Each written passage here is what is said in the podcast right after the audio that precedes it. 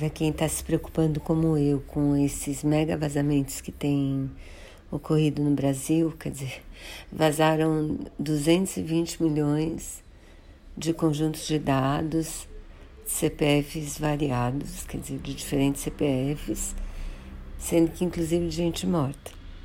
Aí agora parece que vazaram 100 milhões de conjuntos de dados também, com vários CPFs de duas operadoras de telefone, incluindo o CPF do Bolsonaro. Então, na verdade, eu acho que está todo mundo. Quer dizer, devem ter vazado meus dados, porque se vazaram de tanta gente. Então, para quem está preocupado como eu, eu vou deixar um link do artigo que vale super a pena ler. E eles orientam como fazer um acompanhamento dos nossos dados via Banco Central, através de um site que chama Registrato que é do Banco Central, vale super a pena fazer, quer dizer, eu pelo menos achei bem interessante, por isso que eu estou passando para vocês.